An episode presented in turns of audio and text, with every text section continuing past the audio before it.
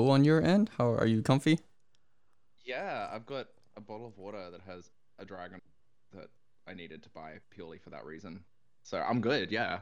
Okay, cool. Hell yeah. Okay, so let's kick this show off. Sick. Hey guys, welcome to TreeBark. This is episode twenty-one, and I'm joined with the amazing, the powerful, wonderful, and beautiful Blu Dragon.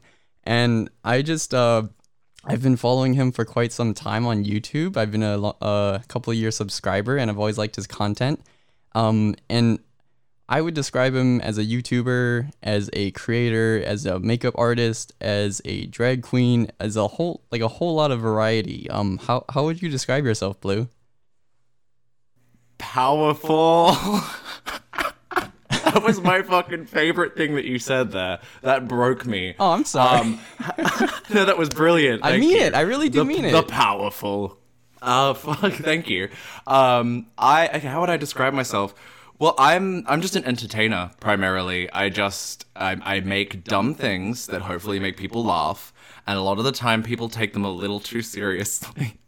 Yeah, that can sometimes happen online. I mean, uh, so you'd be, I mean, would you label yourself as a YouTuber or like just uh, for a YouTuber specifically? Um, like what are your main uh, passions and interests there? That's that's a good question, actually, like, because I, before doing any sort of furry YouTube content, I'd been making normal YouTube in quotations.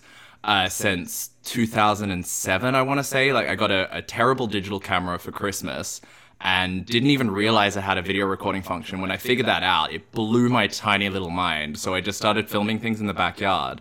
But the camera didn't have a speaker. So I didn't realize it had a microphone because it didn't play back the sound, but it was recording the sound. Mm. So I was filming all these things completely silently. And it was the most awkward, terrible content you could possibly find on the internet, and it is still up there. I mean, which is if you great. if you made it like black and white, it would just be like a silent movie. Basically, right? I was like actually a bit of a pioneer, but don't worry about that. It's it's cool. It's chill. I'll I'll let everybody else take credit for that one because I don't really want the credit. What um? I mean, you said uh two thousand seven, and I think YouTube came around like two thousand five, six era. So you were on I the think bandwagon. It was early. Yeah, early two thousand six. Um, I I just I was obsessed with video. I always have been. I don't know why. I thought filming was the coolest thing because it was just like, oh, that's a picture, but it moves, and you've got that memory forever. That's that's awesome. I don't know why I was so obsessed with that at such a young age, but as soon as I saw there was a place where people were posting that, I went, yeah, I would also like to post that, please and thank.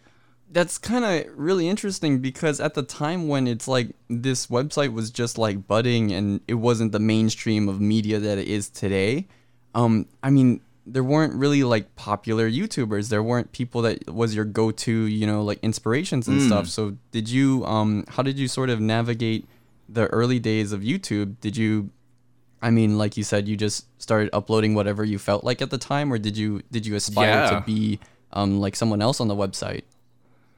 Well, I, at the time, as I said, I made these these videos in my backyard and I didn't know what I was doing. I was just making something with my friends and we uploaded those to start. And then that's when I started looking around because I actually kind of more started as a creator than a, a viewer because there wasn't really anything to view at the time. There were a few people around. Yeah. But the weird part was those terrible trash videos that I made were on the front page of YouTube because there was that little on there at the time. Oh, wow. Yeah, you got a really early start on the content. And yeah, like, if only I'd made something good, wouldn't that have been great? I mean, everyone has their baby steps, right? And, like, I mean, what has it been? Almost, like, uh, what, since two thousand six? And we're in twenty twenty now, so well over ten years oh, of making content. I am broken. Yeah, well, I mean, I've stopped quite a few times because uh, I did... I made all of those videos where I had no idea where I was... what I was doing or why I was doing it for years, but like on and off, like I'd make one a month or one every two months. Cause I think I was probably about, oh, two thousand six. I was, I was about twelve. So I didn't really have much of a, a commitment to YouTube or anything. There was no like reason to come back to it either because yeah. there was no career there. And I know that that sounds a little bit shallow, like, oh, I couldn't make money off YouTube, so I didn't make videos. But I knew at a very young age, I wanted to be a dancer. So I knew that to be a dancer, to be a professional, I had to spend all my time in dance classes, which uh-huh. is why I didn't have any time to make YouTube videos. So I was very career-minded at a young age, which is probably not a good thing, but hey, at least I I, I have a home. Yeah, so and it helped with that. Yeah, no, like you had a clear focus from the very beginning. So like, was choreography a big part of yourself at the time when you were uh, like a really young, and then YouTube was also sort of just this dumping ground for like another creative outlet for yourself at the time? Yeah, exactly. I I started dancing when I was six years old because I just did not stop moving, and my parents asked me if I wanted to play a sport, and I was like, oh, not really. I don't really like kicking balls that much. It's not really my thing. And they're like, oh, do you want to dance? And I was like, yeah, that could be it. So I actually started with tap dancing, moved oh, wow. into pretty much everything after that because I just loved it so much. Still love tap dancing, but there's no one fucking cares about it anymore. So there's no need to do it. But mm. um, but yeah, that's that's how I started getting into dance and everything. And through dance, I got put on a stage and I realized not only did I like dancing, I just liked performing in general. I got into acting as well. A uh, little bit of singing, but I never really got lessons, which I, I really fucking should have. Um, but no, that's but really- that I just, it's it's just kind of like that whole entertaining aspect. That's all I really wanted to do after I tried doing it a few times. Uh-huh. And I just didn't care where I was doing it, whether it was on a stage or on some random person's screen on the other side of the world, because I filmed it on my terrible twenty dollars camera in the backyard. Like, that was awesome to me, to be entertaining anyone at all. So it was, yeah, it was just like a, a side passion, a dumping ground for like another creative outlet just to try and entertain someone. So like the main impetus was like, I don't care who it is that I'm performing for. If I'm like entertaining in that like aspect, if I'm making somebody happier, like that's the primal mm-hmm. like motivation. You're entertaining somebody, some audience out there. Yeah, yeah, like... I, I think it's almost to a detriment sometimes with me because I was put into dancing very young and it became the thing that I did that made people happy and made me made people proud of me. Uh-huh. So I was like, oh, okay, cool. As I'm like developing my brain and all of that, I'm realizing, ah, entertaining makes people happy. They stay around when I do that, blah, blah, blah, blah. All of a sudden, that's the most important thing in my life as a formed adult. And I'm like, oh, okay, I just... need to entertain people. As long as I'm entertaining, I'm happy. That's oh yeah that that is a really nice feedback loop too, because it's sort of like when you crack a joke around your friends, like they laugh at your jokes and you become like this comedian, and then it's just like mm-hmm. back and forth and, and yeah I love that too, because it it sort of plays into art. So like when some of my artist friends make something, um everyone's looking at it and they're all like laughing at a joke or whatever that they drew, and then that's how I cultivated my love for art actually too. um How mm. so? Like, did your what was surprising was actually your family kind of cultivated your your love for performance or just dance at the beginning. Yeah, yeah, my family were incredibly supportive, um, which is insane because my dad actually grew up playing soccer in a Christian household and became an electrical engineer. So he's not really a creatively inclined person himself. Yeah. Uh, he's he is creative in his own right. Like he does uh, technical drawings and he designs circuitry and, and all of that. Like he's he's very creative in that right, but it's not traditional creative. And then my mom is an absolute like she was p- practically a flower child, I guess. Like growing up, she got put in a van uh, and taken out of school and would travel around Australia with her parents, just kind of chilling in a van with her brother and a dog. Like, so she was she was a bit on the other end of the spectrum, and she was very creative and very nurturing of whatever people wanted to do. So as soon as there was a slight hint that I wanted to do something that was even a little bit out of the norm, I I can't even remember my either of my parents questioning it, because mm-hmm. I just don't think my mum would have let my dad question it, in all honesty. But, no, that's really cool actually, because it's really insightful for like the home that you were raised in too, because you have like these kind of like dichotomies where on one polar side you have your father who's the engineer and the technical side, and then on the total opposite mm-hmm. of the spectrum you have your mother who's more happy-go-lucky, bubbly, adventurous type that it sounds like you described. Yeah, yeah, she literally makes bonsai as a hobby and for a career for a while. Oh, isn't that um you're pruning uh, like small Japanese gardens and stuff? Yep. Yep. Oh, that's sick. That's really cool. it's, it's awesome. She trained under an actual Japanese master named Megumi, Maybe. So, oh, wow, it's yeah, it's a, it's a strange flex, but there you go. Oh, I love it. That's okay. So, um, when you started like this early like dance slash performing career, like did it just at what was like the in, the pivoting point where, um, you're you're dumping more of your time and devoting more of your passion into like the YouTube sphere? That was actually. It's it's quite weird that we're talking about it in comparison to my dance, because the only reason I ever really got into YouTube was because I had to take a break from dancing because I injured my back. Oh, okay. Yeah, I was uh, doing a full-time dance course at the time. It was just like university or college or wherever you're from. The, the after-school full-time tra- training and learning time. Uh-huh. That was the thing I was doing. But it was for performing arts specifically, and... Uh, during one of the dance classes, I twisted my back wrong and pinched a nerve and paralyzed my entire back for like three weeks. So I couldn't dance, obviously. Oh, I was no. like, it was actually hilarious when it happened because it didn't hurt as much as you would expect it to because it just kind of stopped working. Yeah. So I mid jump, I just literally fell on the floor and kind of like rolled into the wall, and I just kind of laid there going, oh. Meanwhile, I can't move now.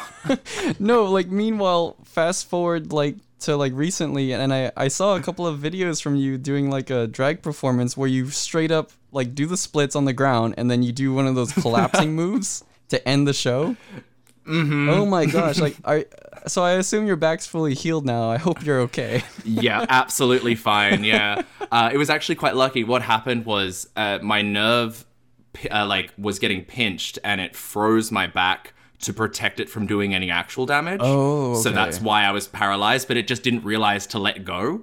So I couldn't move for three weeks. It, like my, I could move my arms and legs and everything, but my back was just like I had a metal pole down it. It was so weird. Yeah. Well, I mean, but, um, that's the beauty of being young though, right? Because you're more flexible and like plastic. Oh yeah. Yeah, exactly. I was just apparently a little too flexible and my body went, no, you need to sit down. So I did.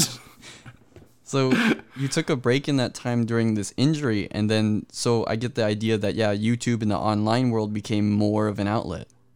Mm-hmm. Yeah, because I'd been doing it in the past, but something I'd never really done with my YouTube videos prior to this experience was talk to the camera. I tried it once or twice when I figured out my camera actually had a microphone, uh, but I never really felt confident doing it.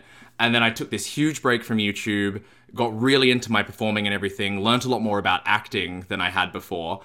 And I came back and I went, I'm just going to turn my camera on while I'm eating some pasta and I'm just going to see what happens. Oh. And I just talked shit for a solid thirty minutes while eating pasta. I dropped my pasta at some point. This video is absolutely just the dumbest thing. Cut it down to like ten minutes, posted that, and... it just went better than I expected. Like, oh. It didn't blow up or anything, but I had some really positive responses, and I was like, hmm. Sounds like... Okay. Sounds like you were just pioneering the mukbang craze. Right? Like, I, that literally wasn't a thing at the time. Y- yeah. Not only did I invent for YouTube, I also invented mukbang for... Yeah. Like, honestly. Well, that or a lot of your fans were Italian and they just really liked the pasta you were eating at the time. They were so into that pasta. Oh boy. I think it was a red sauce too. So mm, mm, the good shit. But, and, but I posted that and then yeah. made like, I think another one in that entire break. And when I went back to my course, all the people I was doing my course with had seen it. And they were like, that is amazing. You need to make more. And I was like, oh. And I honestly had struggled to connect with these people uh-huh. prior to this too, because a lot of performers are incredibly, incredibly confident. Like just, oh, hello, I'm trying to, no, okay, bye. Like that sort of, you just can't even, it's not that they're mean, they're just so confident that they just kind of, it's some, a little bit intimidating sometimes. It's sometimes cut and dry in the way that they're able to like throw their energy out there and then kind of just exactly. dip in, dip out, but they're on their own agenda, yeah? Mm-hmm. Yeah, and I was uh, I wasn't used to that prior to doing this course. Now I would probably say I might be one of those people. I'm not sure. It depends on your perspective, because to them I might still look like an awkward little wiener, but to someone else I might look like a social goddess. Who knows? But yeah, and uh, It sounds like the that video of like you just kind of like eating and talking is another window into like who you are as a person that other people can watch. Yeah, exactly. Like I think I wouldn't be surprised if some of them watched it with the intent to be like, "Oh my god, the weird kid of our course posted a video online. Let's laugh of it, laugh at him." But when I got there and spoke to them about it, they they brought it up and they said, "That was hilarious. You need to make more videos. Like that's really fucking funny. We didn't know you were that funny." I was like, "Oh, that's probably because you didn't listen to me." But yeah. Sick. Thanks. But yeah, when they take the time to see this other more private side of you, just being yourself, it's like, oh. Yeah, he's mm. actually funny, or like this is a different side of him we didn't see before. And it's cool that it was encouraging instead of like more of a bully thing that you described. Yeah, I, I think I got very lucky there because uh, I was in a performing arts environment, so they understood what I was doing rather uh-huh. than... Yeah. Like, even if it was slightly different to what we were all doing together, they were like, oh, no, it's still performing. It's still a, a form of entertainment, and you, you did it well, apparently, in their opinion. So I was like, oh, cool. Thanks. And- I always like to ask kind of early on in the show now, like, what what was the the thing that got you onto the furry realm, actually? Like, what connected those lines to to, to making you a performer and then also a furry now? So, what was, is the question what got me into the furry fandom or what made me create content in the furry fandom? Hmm. Well, okay, let's um let's back it up to its to the furthest. So, like, what got you into the furry fandom then? Porn. Porn? You know, that's not an uncommon answer, and I'll just be totally transparent. No, it is yeah. not. It is not uncommon in the slightest. I came for the porn, stayed for the people, like most of us do. Oh, that would be an awesome bumper sticker. Yeah, right? Came for the porn, I, I, for, oh, stayed for the merch. People. Make merch for the podcast, do it. Hell yes. Came for the porn, stayed for the people, on like a paw, so you know it's furry related. I'll quote you too, and then if you you know if you want that on like an epitaph, I could I could totally hook that up. Ah, oh, sick. Yeah, business business deals. um, so, I love it. So did it um start because like for me personally, when I got into the fandom, it was mostly online based, and to date myself, mm-hmm. I was looking at Vines, and I somehow came across a lot of fursuiter Vines, and then I saw some cute fursuiters playing different musical instruments, and I'm and I'm like, wait, this isn't some like phase or something. I'm, there's more to it. And it was sort of like discovering Fight Club. Like, nobody ever talked about it, but I found more and more people into it. So what what, yep. what was your sort of exposure there? Oh, mine was... um, mine. I wish we had Vine when... Sorry, I need to burp. Uh. Fantastic. Sick. You can leave that in or edit it out. It's up to you. It's all good. Um, but I wish we had Vine when I was trying to find everything, because when I was... finding the fandom, for lack of a better word, like I lurked for years. I was like just strictly on F A, just browsing them them pickies like mm, that's the good shit. And then I was like, wait, there's a lot of other people on this website, on F A, like there's a lot of users on this website. I must like I must have met a furry in my life, or there must be some that live nearby. Mm-hmm. I wonder what they're like. So I went on Facebook and I typed furries into, like, the search thing on Facebook. And the first thing that came up was, uh, it's a city I kind of live near called Gosford, and it was called Gosford Furries. And it was just a group on Facebook, and I was like, oh, okay, I'm going to join, lol. Yeah. So I literally went from lurking for, oh, six... See, I joined the fandom in too early. Too early for... for why I joined it, that's for sure. Uh, two thousand four. Oh, so actually before YouTube. Mm-hmm. Yes. Wow. So the whole time I was doing normal YouTube, I was a degenerate as well. I just didn't talk about it at all. But uh, yeah, I joined the fandom in two thousand four. Yeah. Then I started doing YouTube in two thousand seven, then I became social in the fandom in two thousand twelve, which was the same year I was doing my dance course and rebooted YouTube. Mm-hmm. So and- I went on Facebook, met one person, spoke to them for like ten minutes. They told me there was a meet tomorrow. So I went, all right. And I went to the meet. How was your first meet? It was brilliant. It was absolutely nuts. I had no idea what was going on. And for some reason, everyone was so lovely. And I was so confused. And then suddenly there were animal costumes. And I was like, what? I didn't even know these were a thing. What? What is happening? Oh, so that was very deep dive into the like full expansion of the fandom. So actually, like, even though you were in the online space for a few years, it sounds like not only until you met furries, like I R L, did you actually see suitors and stuff. Like, there wasn't, mm-hmm. that wasn't in your mind that that was a thing yet. That wasn't, yeah, it wasn't really, because uh, I was full degenerate mode. I was just looking at erotic arts. Of course, you know, as one does. Yes, yes, as one does on a fine Tuesday evening and Wednesday, Thursday, Friday, Saturday, Sunday, Monday. Uh, but yeah, that that's all I was really looking at. And also, to be fair, there weren't as many suits around in mm-hmm. two thousand four. Like, there just, it wasn't, the fandom was absolutely minuscule in comparison to twenty twenty, that's for sure. Oh, definitely, like, yeah, one hundred percent. Oh, damn.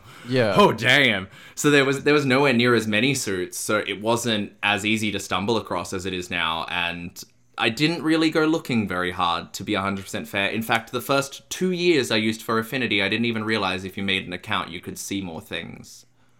Oh, okay. I was not bright. Yeah, I was not right. You just knew what you liked early on, and then you just stuck to what you knew. That's fine. Yeah. Yeah, I was like, oh, a bulge. More oh, of whoa. That, please. Yes. I just, that was satisfying for two years, apparently. That's all I needed. Only two years? Oh, shucks. Oh, yeah, and then I, I moved on. I was like, oh, what's beneath it? The mystery needs to be revealed. But yeah, um, that's how I joined the fandom.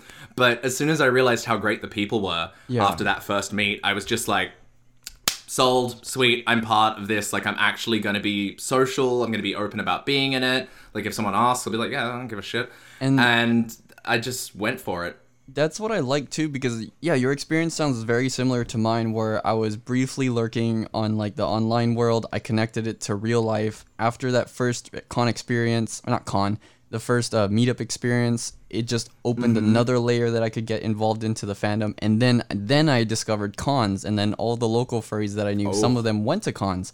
Um, what was mm-hmm. your first experience with conventions? Oh, my first experience with a convention was the same year, again. I just went straight in. And because I, I knew about conventions. For mm-hmm. some reason, I knew about conventions, but didn't really know about fursuits. I'd... Small mm. brain. That's very actually smooth, really interesting. Not yeah. very functional. I don't understand. I, I maybe I'd seen fursuits and I just tuned them out, but I just very distinctly remember being so shocked when I saw one. Mm-hmm. But anyway, I I went uh, online, Googled what the next furry convention in Australia was, and at the time it was a, a convention called FURDU, which stands for Furry Down Under, which is still running and is still probably one of my favorite conventions in Australia. That's what it stood for? I, d- I just discovered that. You just taught me that. Wow. Oh, really? No one knows that anymore. It's crazy. Because at the time, it was still being marketed as Furry Down Under. Down and up. Then it just got shortened to FURDU, like, two oh, years later or something. Okay, that makes way more sense. I didn't know what the yeah. do meant. Do. Yeah, I know. Right. It's, just, it's just a casual do, you know. Casual do. I thought it was from Digimon. But I went to, do, you know? FURDU. My bad. Okay. I just choked on my water. Sorry. I appreciate it. But um, yeah, I went to that one and it was absolutely amazing. Went with a friend who was the second furry I ever spoke to. Mm-hmm. Uh, and we are still friends to this day. She's like my sister. Like, we're super close. We've lived together several times now. Oh, nice. Um, yeah, she's amazing. Her name's Emma. I absolutely love her to pieces. But uh, we both went to our first con together uh-huh. and we drank way too much on the night before the con had even started. Oh, so you're pre-gaming, actually, from the very beginning. Yeah, we were pre-gaming pretty pretty hard. pretty hard. We had a room party on the Thursday night, and uh, the Friday was mostly spent vomiting, so that was cute. Yeah. Oh, uh, nice. That sounds cute, you know. Yeah. No, my favorite story from that whole con, though, is Emma and I were, the morning after Thursday, trying to function and everything, going, nah, this is this is not a good idea. We fucked up. We fucked up. Mm-hmm. And she's like, I'm going to go throw up in the toilet. I was like, all right, be quick. I might need to...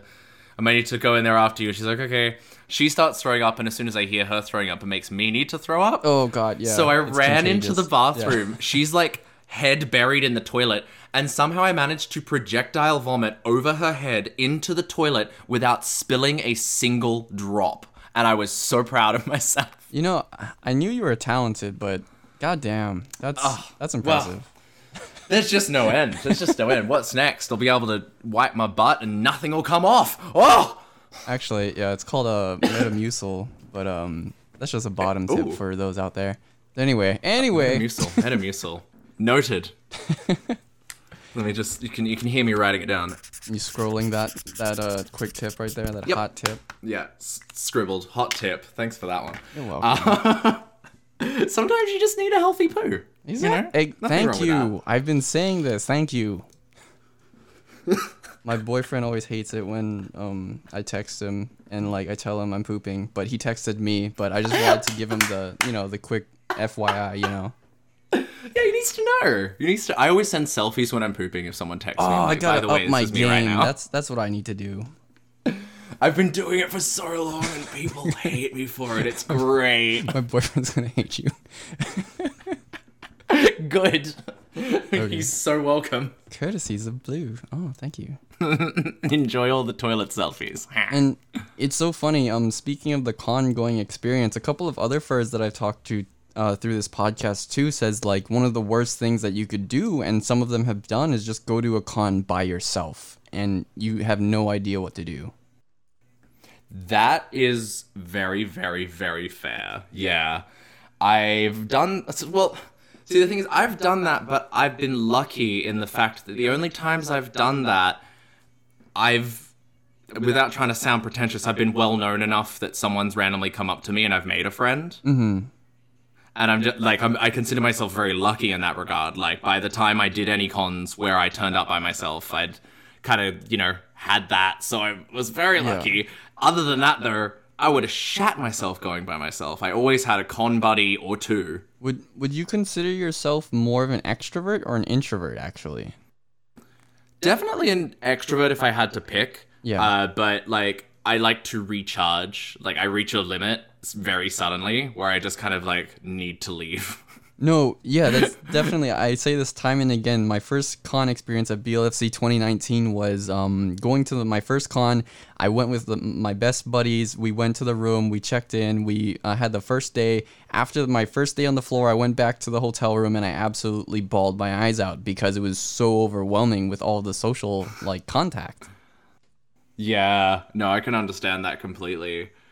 But I think for, yeah, a lot of furries, would you say, like, in the fandom, like, um, being kind of like a a wallflower or just kind of shy is more of the norm, actually? Yeah, I would say that that's generally the norm, and I, like, without trying to sound like a cliche, because I'm sure this has been said a million times, it's probably because of the anonymity that the, the fandom provides from creating a character that is mm-hmm. this fantasized, probably enhanced version of yourself, like the the ultimate you, the thing you aspire to be. Exactly. And yeah. I think a, a lot of people who are attracted to being able to create that character are people that aren't quite confident in themselves, even if they have no reason to have that misplaced confidence. No, that didn't that's make sense. Pretty... Even if they have every reason to be confident, there we go. That's what I meant to say. Yeah. Yeah, no, I totally but, yeah. see that. And that's a good like jumping point because like Um, would you say like through the creation of a Sona or like your your best self that you're putting out there, like when people even get their suits, do you think like that's what makes it easier for everyone to sort of talk to each other and communicate even in real life, you know? Um, is that part Abs- of like why absolutely. you got a suit as well? Uh, well, is that part of why I got a suit? Yeah. Mm, definitely not why I got a suit. I got a suit because I am an attention whore. Oh, okay. Nothing's wrong with that. Yeah. I I just like performing, as I said before. I like entertaining. And if if I can do that in the fandom better with a suit than without a suit, yeah. then fuck yeah, I'll get a suit. Obviously, I, I'll have to wait until I can afford one or until my amazing friend in Australia makes me one. Ooh. Because she's fucking beautiful. Huni Heart Studios yeah, on dude. Twitter. Quick plug Check right there. Out. Check yeah. Out. Yeah. Just a quick plug. Don't follow me. Follow her. Like, oh, I don't care if you follow me. Go follow her fucking armor, though, because she makes amazing suits, and she's a sweetheart. Oh, hell yeah. Well, I can link them below, too, in the bio, so that would be cool. That would be amazing, actually. Thank you. Yeah, no, Huni Heart Studio, I think singular. I always say studios, and then I remember it's just studio.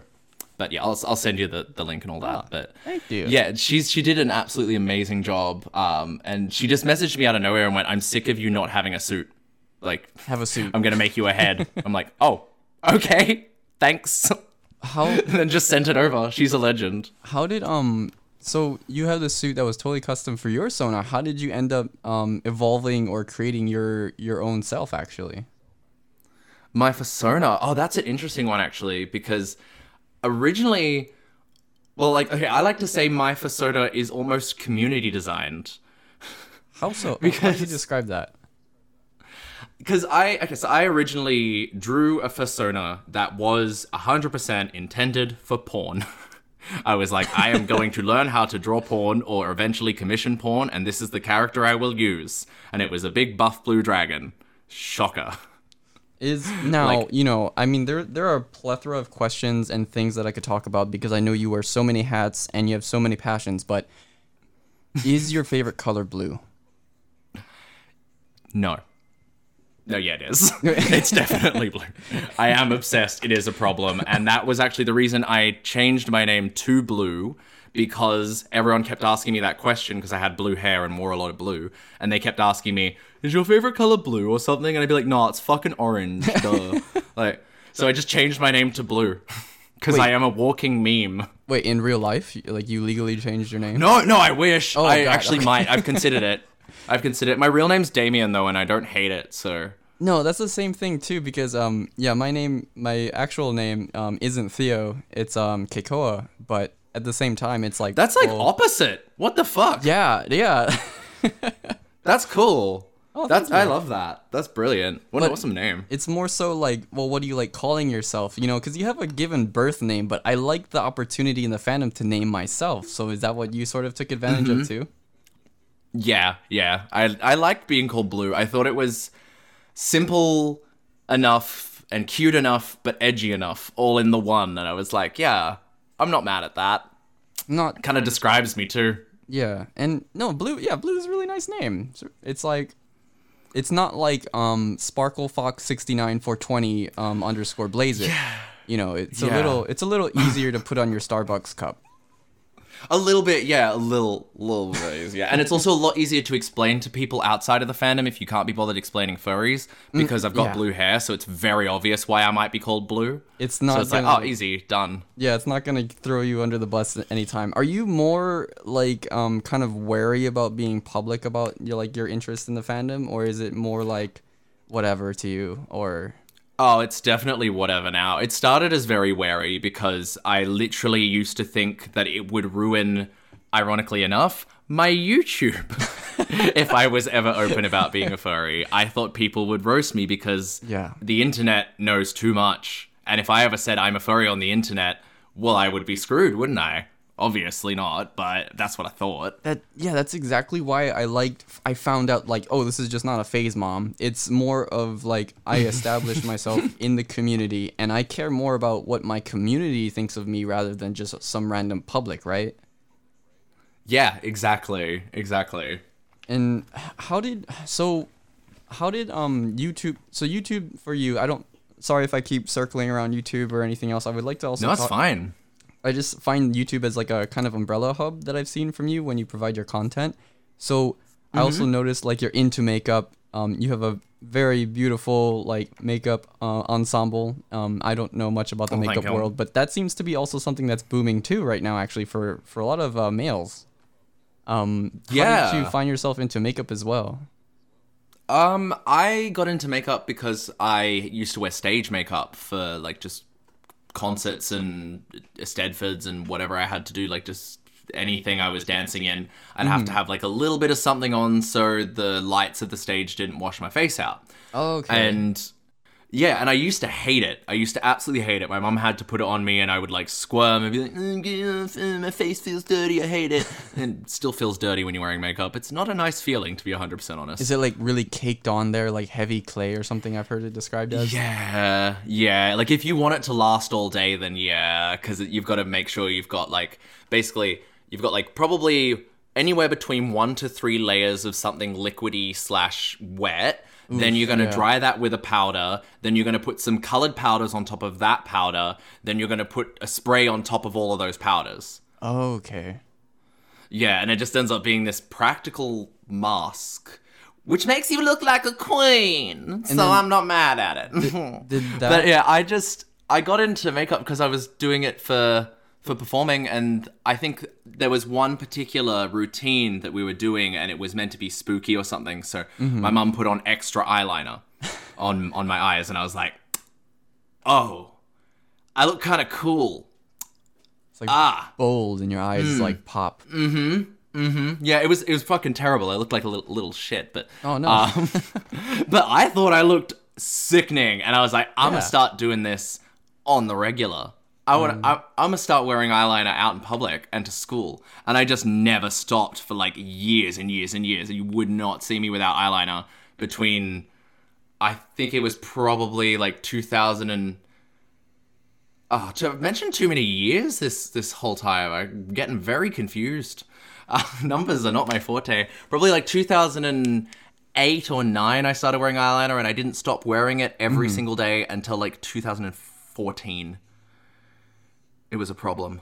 Was and then like, did you get saucy? Did you put a little wingtip, or what is it called, like a cat tail yep. or something? I got, I got, I got saucy. I did. It started as like black smudged pencil, yeah, and then it, it, there was a little tip.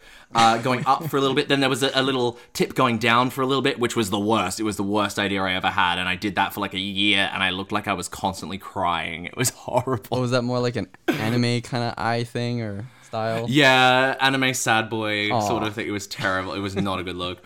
But um, eventually, I grew out of like just wearing eyeliner. I stopped wearing all makeup altogether, and the oh. next time I kind of like looked at makeup, I was just like, I want to try just like... looking nice yeah with it, you know, like just a bit of foundation to cover my pimples because I was a teenager at the time, a bit of the, the eyebrow pencil or something to just shape them up. That was all I did, and I was like, oh, I don't hate this. And like not, it it wasn't at all like weird, or like people didn't like look at you kind of weird or anything? Or to be fair, I was already bullied because I danced. So it was like they already called me gay anyway. Oh, so it okay. didn't really make a difference. It yeah. like it didn't change shit. So it was just like they just said another thing. They were just like, "Oh, and you're wearing makeup." I'm like, "Yeah." Yeah, and but I was never physically bullied, which was um yeah. I almost say lucky, but it's because the few times I was physically bullied, I just fought back like really quickly mm-hmm. cuz but the, the the funniest part about kids is like they assume They assume a lot, and one of the assumptions they made was a dancer, not only would he be gay, well, they were right about that at the end of the day, but not only would he be gay, but he would be a pussy, and he would be weak. Oh, gosh. That was, yeah. that was very incorrect. Uh, I actually did karate before dancing. Yeah. Like, that was what yeah. I, like, I tried for a little bit, and I was like, oh, okay, so I'm going to remember that. And I had a lot of confidence because you shoved me on a stage every week. So I was like, okay. And I was very fit oh. from all the dance classes. So the few times it ever got physical, I just kind of like did little one, two, push him down the stairs, lol. Yeah. And you, yeah, I like how like um your confidence came from what you were already enjoying doing. So it's not like, I like how you put like, oh, if they're going to make fun of you for another thing that you love doing, it's just tack on the list. You know, it doesn't matter. Yeah, exactly. It's like if, if I'm going to get looked at for being weird, it, I'm gonna get looked at. It doesn't matter. Like, it, it's exactly. like how I have blue hair. If someone's yeah. gonna stare at me for my blue hair, they're gonna stare at me for my fucking heels, if I'm wearing any at the time. I don't normally wear heels out, but sometimes I fucking might. And if I am, they're gonna stare at all of it, and it makes no difference whether there's one thing for them to look at or fifty. They're still gonna be judgmental pricks, and it's exactly. still gonna not really affect yep. my day. And it's more so about their own insecurities and what they wanna tell you how to act, and... Yeah, mm-hmm. it's like more power to you, do what you love. And that's, yeah, that's very encouraging. And that's why I like the fandom so much, because it's not so much that like furries are like normal, like by any means, but it's because it's what we're, we're weird about, or it's what we love doing mm. that the fandom like keeps us together for. Yeah, no, I, I love the fandom for that, because we're all a bit odd. Definitely, because we, we're part of this fandom. So yeah. just being in this fandom, liking this, is a little bit odd. It's a bit out of the norm. Mm-hmm. Then on top of that, you're probably odd in a few other ways. If you've got, just like I was saying before, if you've got one, you've probably got fifty, so go for it. And we all get each other because we've had that experience. We've been judged for our fifty different odd things. Yes. So we're, we're very excusing of those other forty-nine that we don't have in yeah. common with the other people, which is really great. in when other furs are interested in something that you never knew about, that's just another thing that you could learn from. It's like, oh, I didn't know this existed, so now let me learn about it. But if people exactly. were, you know, more xenophobic or whatever, or just more closed-minded, it's like you wouldn't have discovered mm-hmm. all these beautiful things. Mm-hmm. Like, I absolutely love that there's generally a lot of these tweets going around lately that are, like, support, like, X kind of artist in the mm-hmm. fandom. Like, I know that our, our fandom is built around art, like, yeah. because it's about fursonas and everything. The weird part about this fandom is we're fans of each other. We're fans of each other's characters. So it's a very strange fandom, because every other fandom, there's a thing to be a fan of. We're fans of an idea and each other's characters. It's it's an odd one. Yeah. But because of that, there's so much more to it, because we go, oh, I'm a fan of you. What are you doing? What can I learn from you? Exactly. Yeah. No, I couldn't agree more, because yeah, it, it goes back to the layer thing where it's like, oh, if we were just fans of like an anime or something, not to like, I'm mm. also a weeb, so that's another thing in my belt. Oh, same, same. You know, yeah. so, so I feel you. Don't worry. But it's not as two-dimensional in that way. So it's like if we want to talk about something else, it's still within like the umbrella of furry, in and out. Yeah. Mm. Yeah, definitely, because it's it's.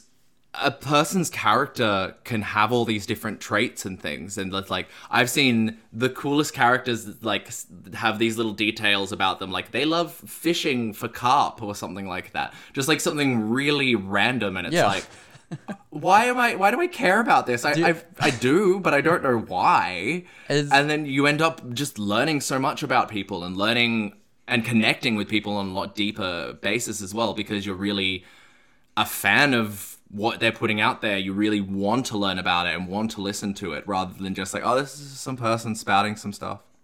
Does um no yeah I totally see that. And like, do you consider like, so like the furry culture itself is a lifestyle for you personally? Hmm that's an interesting question. I've never actually been asked if I consider it a lifestyle, but I would kind of say I I guess it It, it does encompass my entire life at the moment. My boyfriend mm-hmm. is a furry. Mm-hmm. My two roommates are furries. Every single friend I have in Scotland are all furries. Mm-hmm. So at the moment, yeah. But that's more so just because it was just... It's so easy to make friends in this fandom, so why wouldn't I have friends in this fandom? Like, they're all really cool people.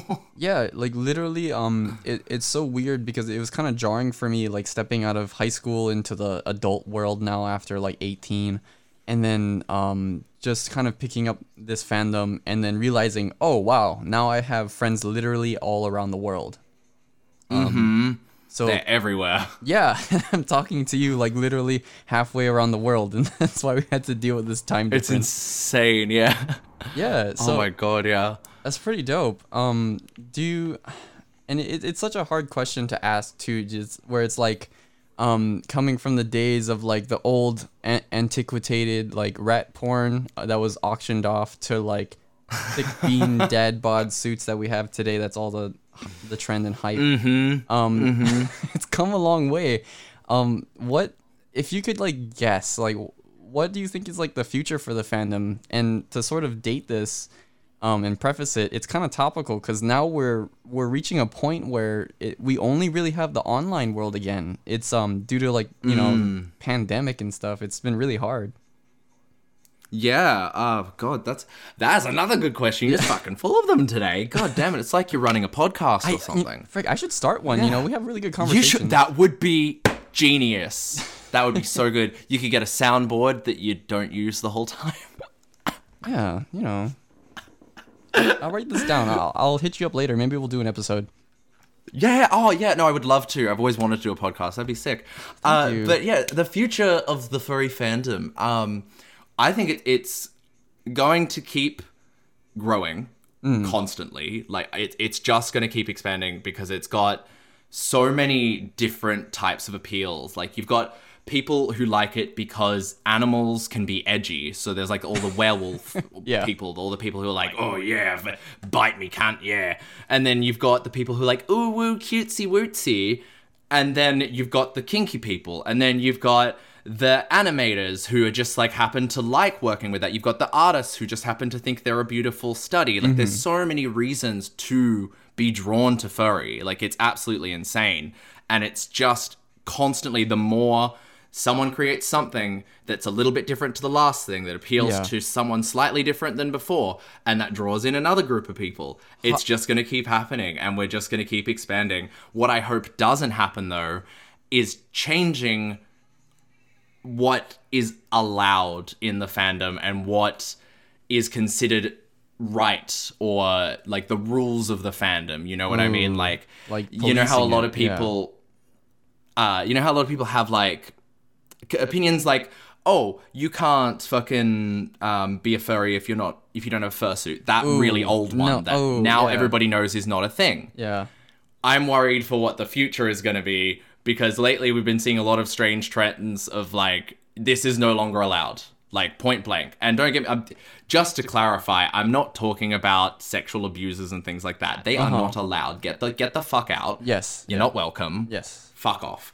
That's not what I'm talking about. Like, I just kind of, I've seen like, um, I'm just going to have to bring this one up because it's the most recent, even though it is mildly controversial. The whole uh, zoo versus bestiality oh, yeah, that is debate of like, if is it if it's on four legs, it's wrong and all of this crap. Like, if it's, I'm, I'm sorry, but fuck off. Like, if it's also a fantasy and made up in a cartoon character. Exactly. Exactly. It, like, I I don't actually, like, I, I've said I'm into it for the porn, so you know I'm not lying when I say I'm not into feral stuff, personally. It's not for me. Yeah. I like big, beefy animal men, like, standing on two legs. That's my jam. By but people, yeah. do I give a shit if fucking Joe three doors down wants to fap to, like, a drawing of Bolt? No. I don't, because he's not harming a child, he's not harming a dog, he's not harming anyone, mm-hmm. he is just living his fantasies. Yeah, Let exactly. him live his fantasies on the four legs, and also most of the time they're sentient creatures, so it's not even that bad. That's a They're yeah. sentient, that's the whole issue. Yeah, is there consent, you know? Yes, there is. That's the thing most of the time. And when you tell me there isn't, then maybe I'll be like, yeah, that's kind of wrong. But still, it's a fantasy, so at least you're not hurting anyone. Yeah. Just don't take it into the real world, mate. Yeah, I think... But, like, ugh, that's kind it's, of... it's just a bit ridiculous. Yeah, that's kind of where, like, the you raise the brow when, like, people start, like, um, policing other people on what to think. And before they even mm-hmm. make actions, it's like, how far, you know, down the rabbit hole do you have to go before you start beating people with a banhammer? Mm-hmm, exactly, because I'm sure pretty much all of us have been told we're freaks for being furries. I've been told I'm a, an absolute disgusting pervert because I like furry porn. And I'm like, okay, yeah, that I get it, I'm weird.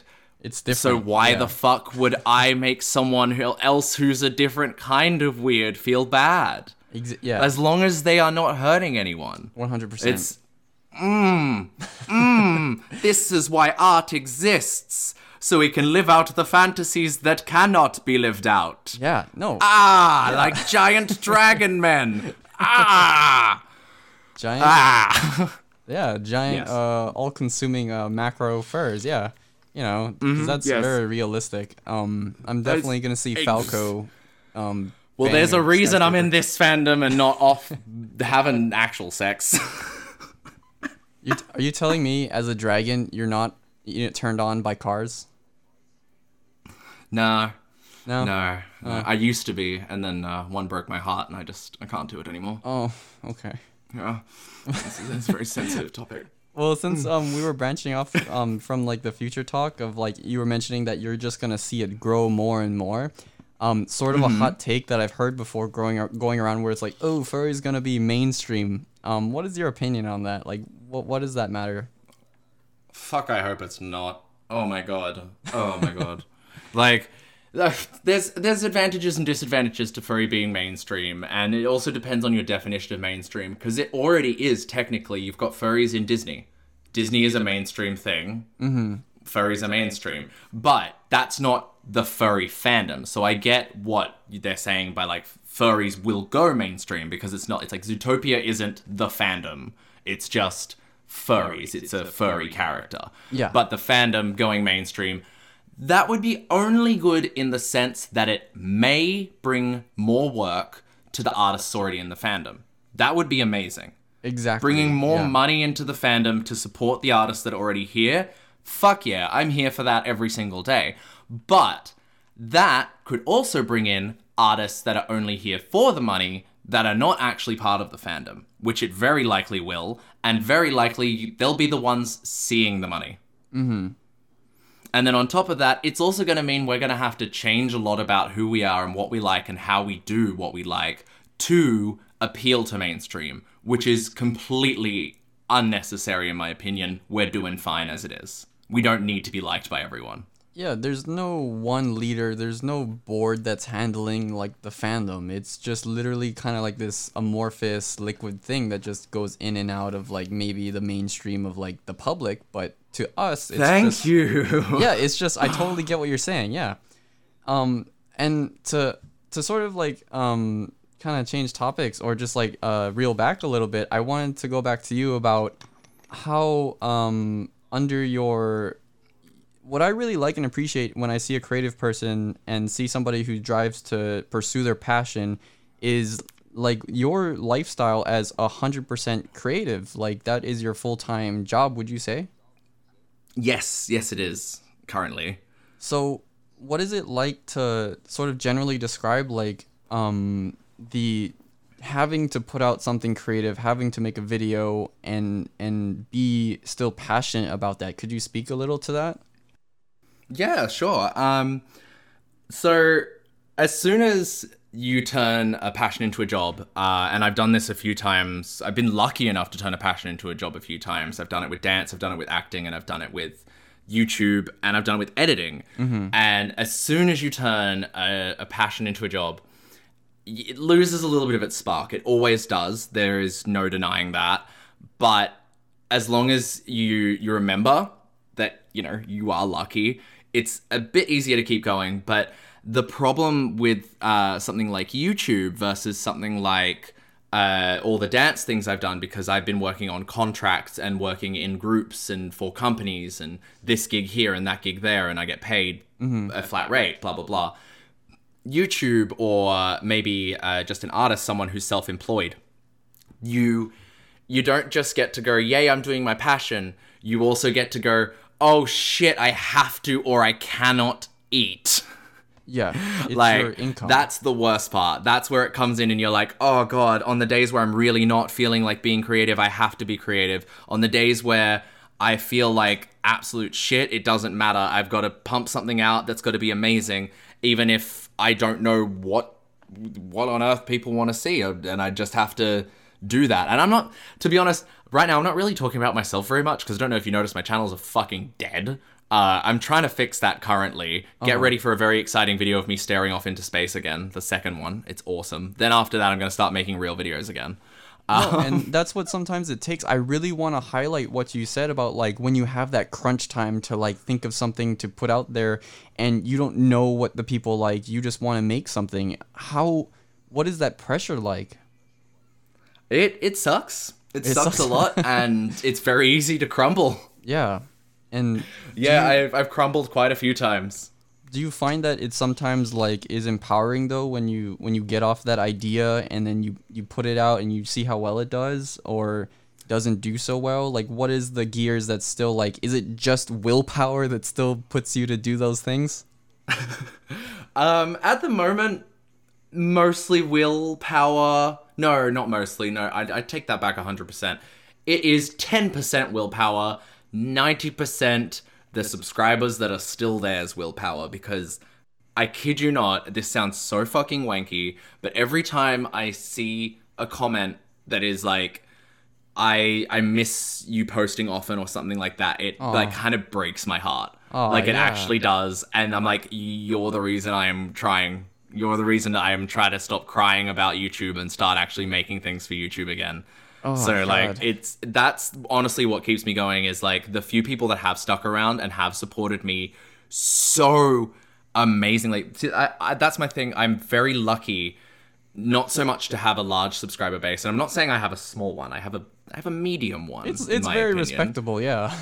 Yeah, thank you. Yeah, I, I would also call it respectable, but it, it's not the biggest. It's not huge. Mm-hmm. But what I do have is a handful of really, really fucking awesome subscribers. Like, there are some really cool people in there that are absolutely amazing. Yourself being one of them. Like, oh, I get to you. talk to you on a podcast that's fucking brilliant. Oh, thank like, you. If you're more than welcome. This has been amazing so far. But if I, I didn't oh, it, make it those videos and... What was that? Sorry. Oh no no no no no! I was just saying it could dip at any moment, but don't worry. True.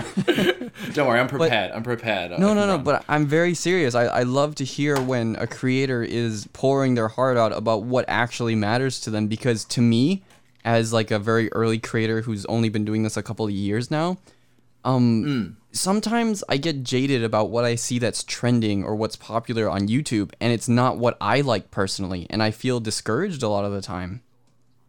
Yeah, I understand that a lot. I get that too, because it's like, it changes all the time, and you can also kind of get caught in these like little bubbles of what's trending, and what you see as trending might not be what's trending in someone else's bubble and stuff uh-huh. like that. And it, it gets yes. really confusing yes. and conflicting, and And then you're going, but I'm trying to make this that I thought was trending, and I like this, but now this other thing's trending that's fucking shit. But why is it? It's really self-affirming to hear that, though, from a person who has been doing YouTube for so long and has been performing. Um, it just tells me that that's a very real, like, it's not a fantasy all the time. And I like hearing yeah. that. Um, do you? It's, it's definitely not. And is there also a business side, like, in the back of your brain? Because it's not all just focusing on the creativity. It's yeah focusing on your income, focusing on some numbers mm-hmm. and statistics, like also being your own C E O and stuff. Yeah, there's there's definitely a side to that, which I I wouldn't say I'm the best at. I I try my hardest with it. uh, mm-hmm. I'm quite good at like see my thing is I know how to play the game, but I don't enjoy playing the game. That's my problem. I don't like being dishonest in any way, and sometimes to be a creator on YouTube specifically, you yes. have to bend the truth a little bit, and I really hate doing that. Yeah, it's not fun. Like, I'm very good at it because I'm bordering on a sociopath, but I don't like it because I'm bordering on a sociopath. But I think that's what keeps you genuine, though, right? That's what keeps you kind of grounded, so that you're not just making a sort of, um, uh, what do you call that when you're like showing a face or something?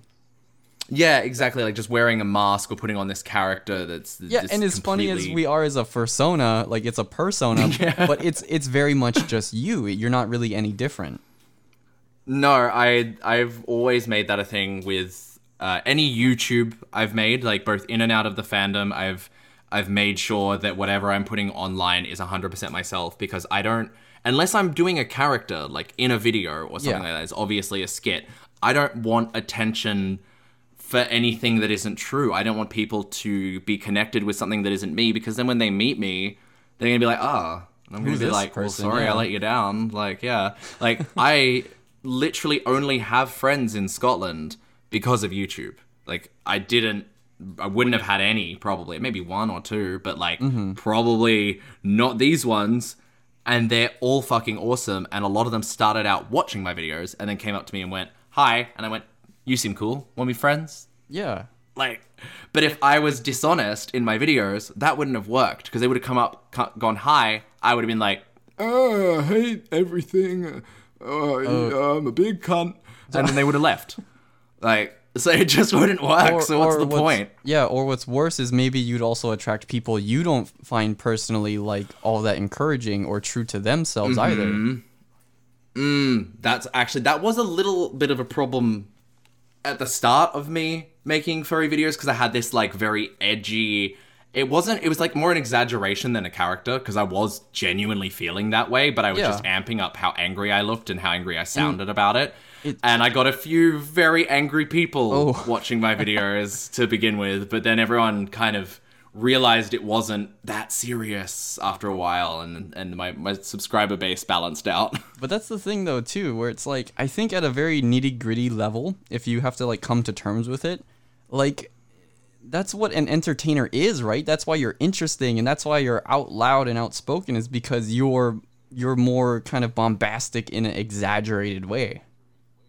Mm. Yeah, like, I'm obviously not going to be one hundred percent the same in a YouTube video as if I were hanging out with a friend, because yeah. if I jumped around constantly and did weird voices twenty-four seven, everyone would be exhausted, including me. Yeah. So that's what it a con is great. For. Yeah.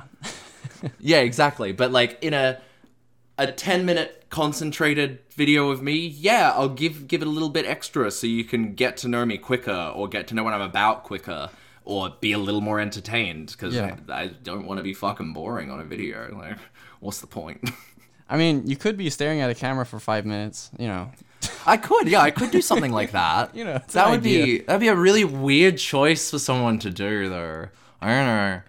I don't know about that one. You gotta get them hits, yeah. You gotta get them hits. Although I needed to post those videos because yeah. I and, I yeah. started getting in my head about the quality of my content. And yes. whether things were good enough to post. Because yes. as a creative, you always want to make something better than your last thing. You oh, always want to do better. So it's sort of just that feeling of always trying to top yourself, actually. Mm-hmm. Mm-hmm. But, I, yeah. I've never felt much competition with other YouTubers. Not like in terms of like, ooh, am I a better YouTuber than them? Or are they a better YouTuber than me? I don't care. Mm-hmm. Like, it's down to personality and what you vibe with and stuff like that. So there is no, this person's a better YouTuber. You could say things like, this person has a bit better editing. Yeah, like, cool, that's fine. But again, that's down to taste. Maybe you don't like heavy editing in your videos. Yeah. Maybe you prefer a raw experience. So saying someone's a bad YouTuber, I really don't think is a thing. Cause- because... It does. You'll still vibe. Someone will still vibe with you, even if it's for the reasons you don't intend. Like, someone's still gonna vibe with pretty much anyone who makes content on that website. No, yeah, that's totally true. Because no matter what you do, you'll. Yeah, I totally see that other people will just like it. It it doesn't matter. And um, how does mm. that? Do you find yourself collaborating with a lot of YouTubers? Because I have seen quite a bit of collaborations. How how would you describe that experience? Oh, oh, oh. I just heard oh a lot of vowels. I just died inside a little bit. Oh, um, it's okay. I am too. It's okay. That's fine. They're collaborating. Uh, well, okay. So that's that's a fun topic because I've tried to collaborate with a lot more YouTubers than it looks like. Oh, okay. I mean, which I'm sure a lot of people could probably say. Yeah. Uh, But um, my thing is I, I genuinely only reach out to people or make things with people that I would enjoy like spending time with. I'm not going to make a video with you if I don't want to hang out with you. Like, just it's that simple because there won't be any chemistry in the video. Yeah. It's going to be a terrible experience. Unless you've got something amazing to offer me, like, you know, you own a theme park and we're going to do a video at your theme park. Oh, like, then it's going to be entertaining. Like... Cool. There'll be there'll be something but, there, yeah. Yeah, exactly. If you've got some amazing content, but I'm not going to do it just because you've got a million subscribers. If I think it's going to be crap content, like why would people, why would your million subscribers jump over to my channel if I was boring on your channel for twenty minutes? Exactly, like, yeah. What's the point? So the people I reach out to are usually friends, and a lot of the time... They forget about the videos we filmed together that are meant to be posted once they reach a certain number of subscribers. How, yeah, how could you, I mean, we don't have to get too into it or anything like that, but, like, how would you also describe that experience of, like, I mean, sort of like what I've, the gist that I got to before, the way you articulated it before was more like, like, you're fostering the community and you want to do your best to help others, but when it comes down to just, you know, having a little bit of help in return... What what is the yeah like how do you how do you cope with that? How do you try to still be yourself at a hundred percent in those moments? Ah, uh, that mm, good question. Yeah, I guess you sorry, film a I video to... crying about it for twenty minutes, uh, and then everybody listens. It's great. Like no, but, I, I honestly, yeah. I, I don't know. I've had a lot of people fuck me over in that regard, and like that sounds like. That sounds like a, a, a lot, a, a big word to use. Where like, oh, yeah. They fucked me over, but like, they kind of did. Like, it's it's a bit of a business deal, and it's like, hey, I'll do this if you do this. You'll help me. I'll help you. Oh, okay. And then they just don't, and it hurts as a business partner or whatever you want to call it. Yeah. And then as a friend, like as a creative who respected this other creative, you're like, oh, I was worth nothing but some numbers to you, or what you thought we made wasn't good, like, yeah, what, and it, what it, did I do? Like, it's just like what you described earlier, where it's like, oh yeah, it's not just because you have a million followers or whatever. It's like, no, because I want to make something genuinely fun. Mm. And I don't know what I was about to say because I got very distracted by numbers on my screen that just came up. Why are they there? Oh, sixty-nine, sixty-nine, four twenty, you know? I wish. I oh, wish. Oh, no, they're gone now. It was just GarageBand. Was, the numbers changed color and I thought it was it stopped recording, but... But yeah, I don't know what just happened. Um, Sorry, so, very no, derailed so, there. So would you say like you're in a kind of break period right now for you creatively, and like how are you? You're gonna like get back to with like more content in in like what way? I remembered what I was gonna say, and it is relevant to this question too, which is fantastic because um, I was saying before that uh, the videos just. Uh, You'd have to be better than yourself each time with everything you create. Like any creative wants to do, they want to improve and learn. Yeah. And I kept trying to make my last, my next video better than my last one. And it got to a point where I was like, all my videos are shit now because I can't make them any better than the last one. You know, which in my brain was just telling me it was terrible. No, but that's sort of the funny thing. Sort of the, the moments I like best in your videos is when like you sort of break character.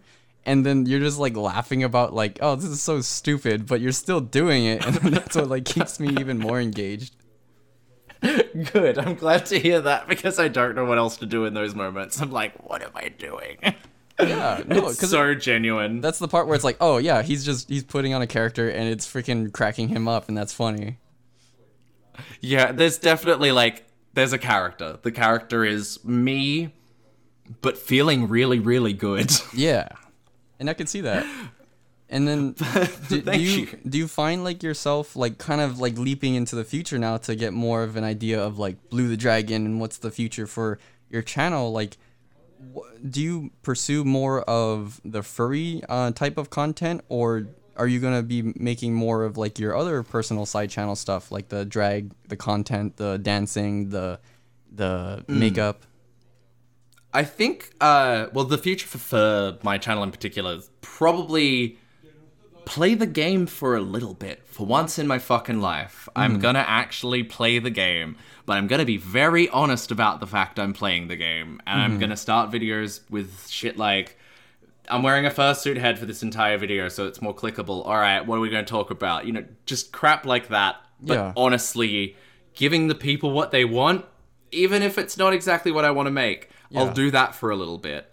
Then, if that works, fantastic. I'll start doing things I want to do again and see if everyone disappears. It's if a- that doesn't work, fantastic. I'll still start doing things I want to do again, but no one will disappear.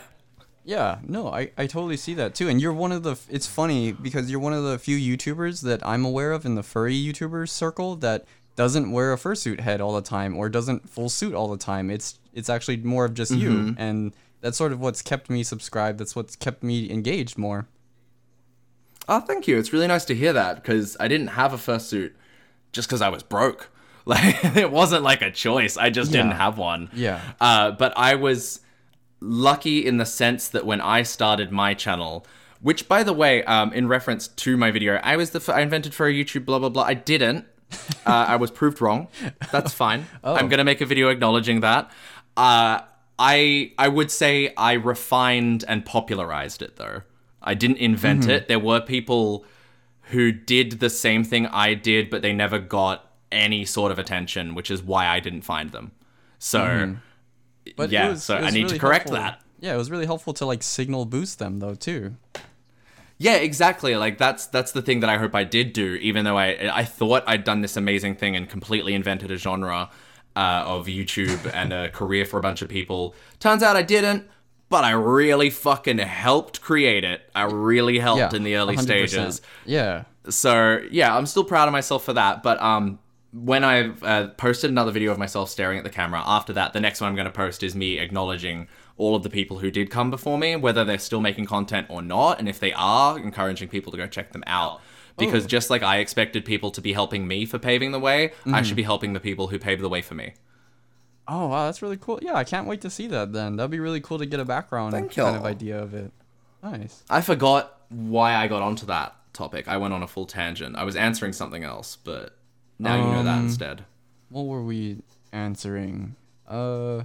Well, I guess um I was just more of interested like um hearing like your idea and your predictions for like the future of maybe like for you yourself in the fur- furry fandom, or like just kind of like what direction we're headed, because freaking we have a pandemic on our hands, um and it's the future always gets weirder with more and more drama or more and more oh, like right? volcanoes erupting or whatever on the other side of the planet. I don't know what's mm-hmm. gonna happen. So for at everything. least yeah yeah I mean oh god um at least if I could focus on my little corner in the fandom, I want to make my little community better too, in the same way that you try to. Um, so I do take a lot of yeah, inspiration. Exactly. So yeah, thank you for that. Um, wow. Oh shit, we've been oh, we've been going for like an hour or ten already. Um, I, oh fuck yeah. Yeah, that went by fast. Um, but I guess we'll take we're the last couple it. of minutes. Do you want to mention anything else that you'll be working on, or want to plug or shout out? I wish I was that interesting. Um, oh, I live stream. I forgot about that this entire time. Oh, we can um, talk about that for a bit if you want. Yeah. Yeah, sick. Um, yeah, I started streaming on Twitch mm, a few months ago, and it's been the coolest fucking thing, actually. Has uh, it been it's more been a lot of gaming? fun. Uh, a bit of gaming, a bit of just talking bullshit, and also I've been doing some editing streams because... Uh, another thing I didn't really mention is uh, the majority of my income at the moment is uh, partially Patreon and partially editing for other people. Mm-hmm. So I edit for um, uh, Adam from Your Movie Sucks. Uh, oh, nice. And yeah. he, he's amazing. He's such a nice guy. Literally, I just know him because of the fandom. So yeah, I've watched his Adam Furries. Plays videos. They're really funny. Have you by any chance seen the double oh seven one that he just posted? Oh, no, I haven't kept up with him recently. I'll go check it out, though. Yeah. Ah, Did you I edit edited that? that. yeah. Oh, I nice. just literally, you know how I said I was finishing a video? That was episode two of that series. Ah, that'd be cool. Yeah, you had a hand in that. yeah. Yay, okay. Yeah, yeah. Yeah, um, so I edit gaming videos for him, and I uh, also edit uh, his quickie movie reviews. He does the really long, one, long ones himself still, but all of the, like, the frequent reviews that he mm-hmm. posts for movies on his Y M S channel, I edit all the videos for those. Uh, which is really good fun, and he's such a nice guy to work with. He's yeah, really, really lovely. talented dude too. Yeah. Oh, he's amazing. He's he's so business minded. It's insane how like like he just gets shit done. It's oh, I respect him a lot. Uh, and I edit uh, Beta's con videos at the moment, which Beta. have been really good fun because I don't get to go to cons because we're all hiding inside. So yep. unfortunately, yeah. Is that um, wait, yeah. Beta Ada Delota? Yeah, yeah. Oh, cool, dope. Okay. Yeah, he's absolutely lovely too. I've been editing his con videos for a little bit because he just randomly hit me up out of nowhere and went, "Can you edit these?" And I was like, "Yeah, okay, sure." Um, nice. That's. And, I love to hear that. And yeah, just like I take on random work all the time. Uh, I've done a few videos for Foofy. I think I'm gonna do one for Ragehound, and I'm doing one for Majira this week. Oh, that's a I lot. Think. Wow. Okay. Yeah, that it's that's why it's the, where most of my money comes from, because YouTube doesn't pay me shit, mm-hmm. and as until recently, my Patreon was not paying me shit either. So, mm-hmm. but that's part of the game, right? Yeah, that's part of the game, exactly. So, got to substitute with with something, and I am just lucky that I was able to substitute with something where I was still able to be creative and work from home on my own time, so I can fit YouTube in, which I've not been doing very well because I. needed even more money than I thought I did. But mm. as I said, very recently Patreon started doing a lot better, which is meaning I can actually put a lot more time back into YouTube. Exactly. Yes. Yeah, that sounds like a solid plan. I'm very excited. But yeah, I've been doing, um, I forgot I was talking about, I'm, Twitch streams. This is what happens when I get baked. I just tangent off into space. No, that makes every for, time. That's for a great it's, podcast episode, to be totally honest. Quality, as long as people don't mind me not finishing my points, because when I listen to a podcast sometimes I get really annoyed because I'll be like listening and they'll be going on this really good point and then they won't finish it and I'll be like, oh. I was so into that, where did you go? That thread disappeared, sorry. Uh yeah, it's been deleted by the moderator, sorry about that. Yeah. Um but uh yeah, streaming on Twitch has been absolutely amazing because it gives me some of that like live feedback that I got from any sort of stage performance. Ooh, and that ties in with yeah. the future of the fandom, I reckon, is going to be a lot more of stuff like that. like, if this lockdown keeps going, we're going to need to see a lot more content creators doing stuff like that. Like, if you're a musician in the fandom, I'm hoping that you're doing streams. Yeah. If you're a D J in the fandom, I hope you're doing D J streams. I hope you're taking advantage of the lockdown. That's what we all should be doing. Make, yeah, like, make everyone's at home now. Stage. And yeah. Yeah. You have never had a better time to make the internet your stage. Like, everyone is sitting in front of a screen way more than they ever have. Yep. And you've got a camera. Go for it. Like, that is that is what I hope everyone who is being a creative in this fandom is doing, outside of this fandom as well, any sort of creatives that are trying to work at the moment. Uh, but I think this fandom specifically, we're going to see a lot more moving into the virtual world, because... literally, as long as I've been in the fandom, I have said and had furries say to me, "God damn, I can't wait until V R's like really good and you can just like be your Sona and just like squeeze on some fucking fox titties." Oh, oof. Like I, it has been said on repeat. And guess what? V R's getting really good. It is. It's advancing like every single day. I've been noticing uh, more furries in the, on the technical side of things. They make freaking mm-hmm. incredible models, incredible rigs, insane, amazing worlds. Yeah. Insane. Yeah, it's it's fucking insane watching them. Like, I've been watching some like speed riggings of like models and stuff like that, just because for a brief moment in life I thought I'd want to do three D modeling. Ooh. I still might try it again because I really enjoyed what I did try, but uh ugh, excuse me uh it's just another fucking program to learn, honestly. Like Blender Blender is a good free to uh, use program I've heard of. Yeah, I've been thinking of playing with Blender because I did um Uh, that other one Pixelogic makes that was free that I can't remember. Not ZBrush, the other one, the free version. Sculptress. I oh, played around yeah, with that, that for a while, yeah.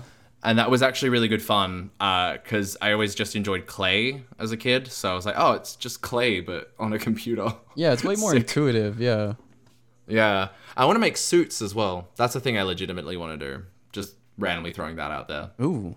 That would be cool, yeah. Start yeah. off. My boyfriend yeah. is actually working on his circle head. He had a. You can order um different Ooh. parts, um for like yeah. di- from different people. Like makers will often uh just to like let everybody know out there. Um, sometimes you can source parts from different makers when they three D print um like noses or teeth or paw nails or something like that, and you could just assemble them together and then just learn how to fur it. So that's what my boyfriend's working on right now. Mm, big brain, I like that. That's, that's a good idea. idea. Yeah. I hope it turns out well, because that's fucking cool. It's just like a little little more personal than just getting it made, and a hell of a lot cheaper, I'm assuming. Oh, yeah, for one hundred percent. Yeah, because, um, mm. I mean, most of the labor comes from just the artist's time, actually, yeah.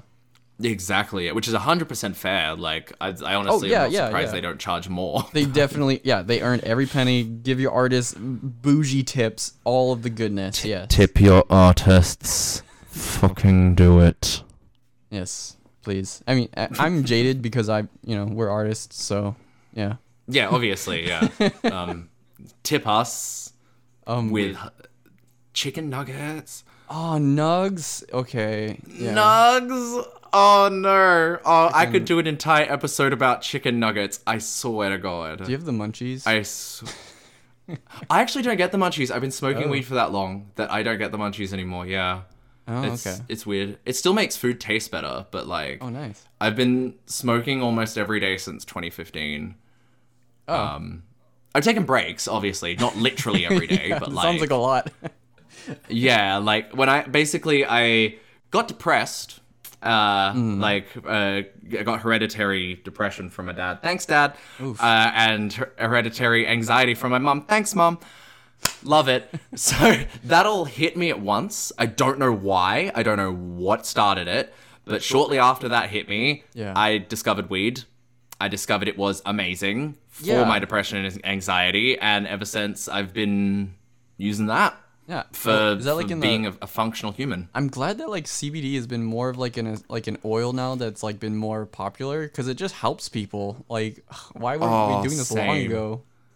Right? Yeah. Literally, I recommended it to my neighbor the other day. Like, I had this neighbor who lives down the end of the road. She's like, I want to say late thirties, but like looking at her, you'd say she's like fucking early twenties, because mm-hmm. she's just the coolest bitch. But she acts like she's in her late thirties. Um, but she was she was whinging about something, saying something hurt, and I was like, get on that C B D oil, girl. Like, go down and, and try it out. Like, you can get gummies yeah. and stuff. And she was like, all right. why not? Like, just went for it, took the recommendation of the random stoner that lives down the road. Next time I bumped into her, and she was like, okay, this shit's amazing. Like, thank you for putting oh, me onto nice. it. Oh, nice. Yeah. And and it's also great for anxiety, too. Like, oof. Quality of life. Yeah, so many people could benefit from it, and it's not hurting anybody. Like, oh, I'm exactly. so glad it's, like, more of the norm these days, and hopefully people mm-hmm. can, like... I don't know, like, at the very basic level, if people are worried about money or something, to just talk about it briefly, it's like, tax it, do whatever, help the economy. Exactly.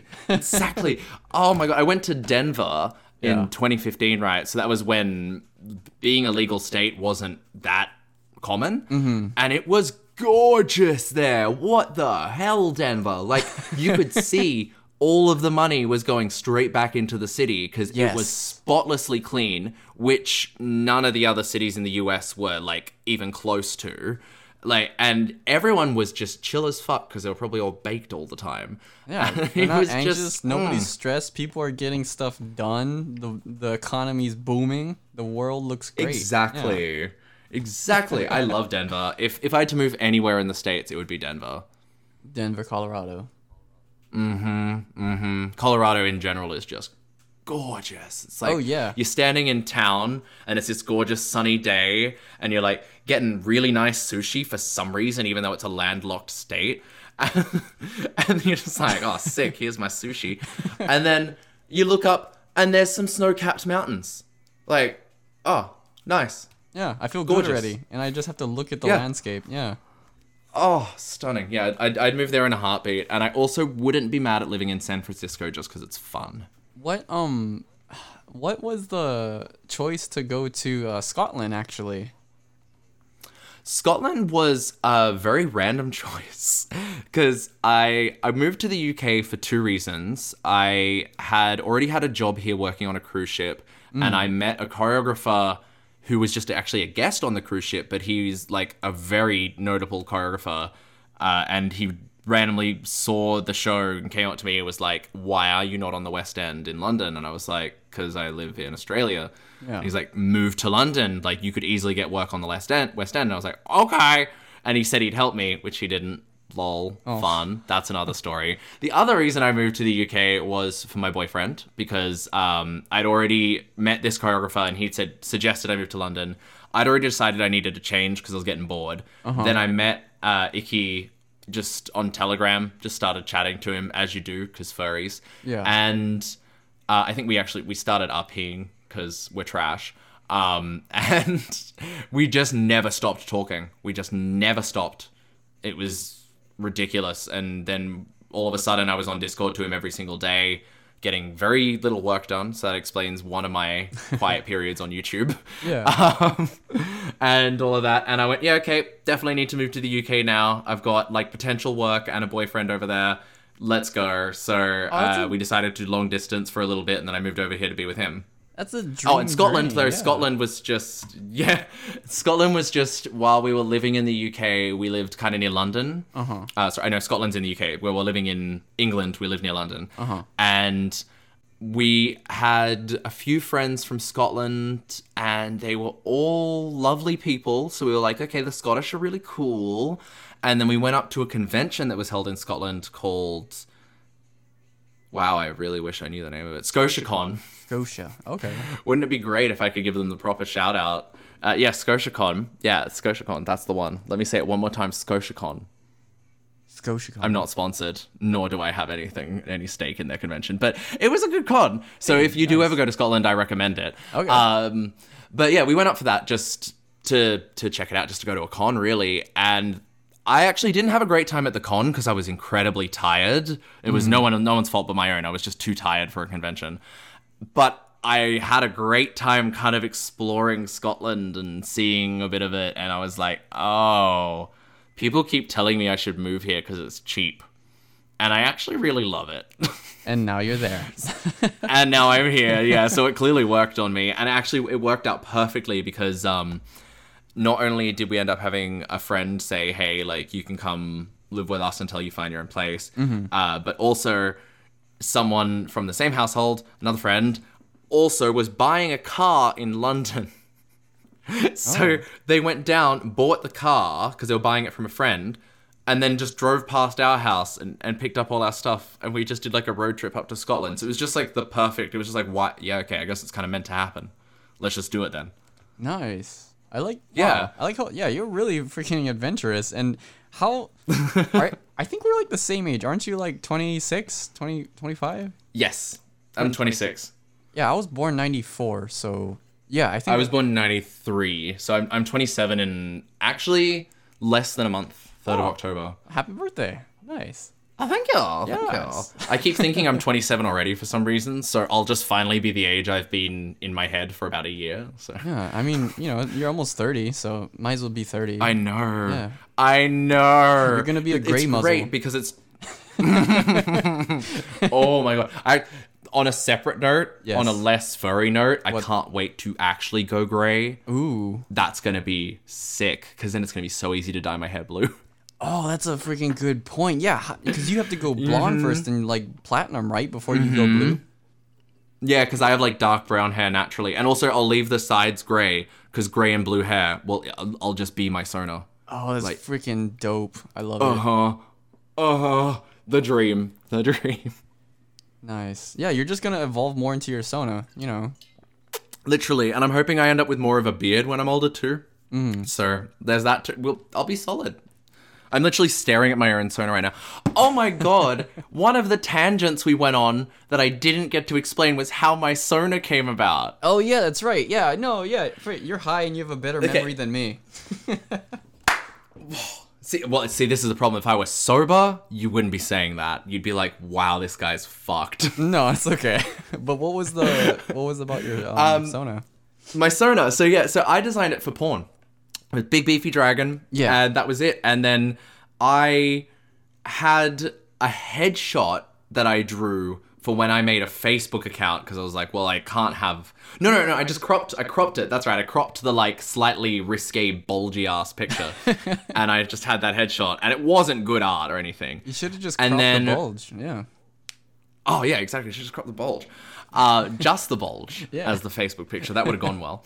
And I think I commissioned one or two artists, uh, and like just for like some safe for work pieces, just to like mm. get a better idea of what my character looked like than what I could do, because I was really terrible at art at the time. I'm still not the best, but I'm a shit ton better, that's for sure. Mm-hmm. Um, so I had that, and then that's where my influence on my character ended, because after that, the next art I got was a gift from someone I complimented because uh, I found their Facebook page, and I just sent them a message saying their art was lovely. And they drew me a headshot in, like, this Disney kind of style. Ooh. And it was awesome. And I was, like, sick. Like, I, I still, one of my profile pictures on my furry Facebook account, like, not my page, my account, that's actually, yeah. like, a thing you can friend. It's still one of the profile pictures on there. It's Did... it, the, the account's called Blu Dragon, like, dragon in German. Oh, cool. And I've told, I've sent a fucking shopped I D into Facebook so they can never cancel it for having a, a not real name. Nice. Do you... Do you remember, did you ever have the days of, like, the early fandom where um you judged people based on how cute their profile pic looked on LiveJournal or something? Oh, yes. Oh, yeah. Oh, yeah. Yeah, that's why I changed it to the Disney one. Yeah, oh, okay. I was like, oh, this is way cuter than what I had. People are going to want to talk to me. This will be great. Exactly. Oh, okay. And then after that, it completely lost, like, it completely fell out of my hands what my Sona looked like, because... After that, I started making YouTube videos, mm-hmm. and then I started getting gift art, oh. but I didn't have a ref. Oh, okay. I just had this Disney headshot. Here's your ref, yeah. Yeah, so they, I just send this headshot that was very stylized, and then someone else would draw it in their style, and if they drew a body, they would just kind of draw whatever, and then when someone would, like, want to, they'd say, hey, can I draw you? I'd be like, yeah, cool, I don't have a ref. That, like, that, that sounds really, like, complacent. Yeah, cool. Thank you very much. Yeah, cool. But you I, can draw me. I don't have a ref, but here's this picture that I really like. And that's how, the like you said before, the community kind of evolved it out of your hands, actually. Yeah, exactly. Because it would just kind of be like... Like, I would point out something that I liked. Like, oh, I really like how they drew the the eyes in this one or something like that. And the next person would draw, it was like Chinese whispers, because then they'd keep the eyes, because I said the eyes were really nice, but then they'd add like this strange ear shape or something that I hadn't seen before, and I was like, ooh, I like that. So I'd be like, I like the eyes and the ear shape on this, but the rest the other person just made up. And then slowly I built all these pieces mm-hmm. onto my fursona until he became a big fluffy boy. Oh, good boy. Except for the fact, oh, thanks. Except for the fact that I had to specifically make him fluffy myself. No one else did that. Oof, gotta have fluff. I like fluff. I'm biased because right? I'm yeah. a canine mammal, but, you know. Yeah. Scalies fluff, with fluff. Good shit. Yeah. Yeah. I, I was not going to pick, like, hard, dry scales over fucking soft fluff. I gotta like, apologize to my boyfriend because he is pure Western dragon scaly. L- not oh. floof, but I, I very much love. Just saying. I mean, I still appreciate the shit out of him, but, like, it's it's not fluff. It's not uh, fluff. It's, uh, yeah, you need the chuffs. The chuffs and the fluffs. The chuffs and the fluffs, exactly. Yeah. Well, oh, okay. Well, thank you. Um, damn, I gotta, like, I'm getting hungry. Um, like, that's fair. I'm lucky I ate before this. I know, I should have. I only had, like, a bowl of cereal and a coffee. Oh. I got oh, kind of jazzed, good. But I'm, yeah. I love that expression, by the way. Jazzed. It's such like, a good one. Do you like jazz? I love jazz. Oh, yeah. You like I snake jazz? Do I? What is snake jazz? What? You lost me there. You know. Hiss. I'm freaking just done. I'm just literally sorry. A snake making jazz music. Okay, yeah, no, I love snake jazz. Well, um, this has been TreeBark, guys. I was joined by the amazing Blu, and if you want to check him out, go follow his YouTube. I'll go link that. Go follow his Twitter. Um, support him on Patreon any way you can. Um, are there any other plugs that you like to make? Check out my Twitch. It's really terrible. Is that at Blu slash Twitch or Blu Dragon? Um, it's oh, it, it, all the fucking names were taken by the time I finally got on there, so it's. It's terrible because I have to spell it out. It's Blu Boy, but it's B L U B O I I I. Go it's check terrible. Out Blu Boy. I hate it. Hell yeah, Blu Boy. Boy, you got yeah. I love that. It has that inflection. Yeah, you gotta go all the way. You're very particular about that because I also noticed your Blu has the umlaut on it, so it's more blue. Oh yeah, blue. Yeah, exactly. Otherwise, it'd just be blah, but it's it, actually blue. Oh, good still. Point. I like it. Yeah. Like it also s- looks like a smiley I, face. I was just going to say that. I was just... yeah. I am, I'm secretly twelve inside, so I like smiley faces. I'm a little man baby. It's okay. Yeah, definitely. My sense of humor and sometimes my sense of intelligence are both twelve. Well, thank you. I really appreciate you making the time for this chat, and you're all the way around the world for me, but we still managed to get this done, and I really appreciate it. It couldn't happen without you. So you guys go check oh, out Blu so the Dragon on Twitch, Patreon, and all the social medias, and on YouTube. Um, thank you for joining me today. Bye.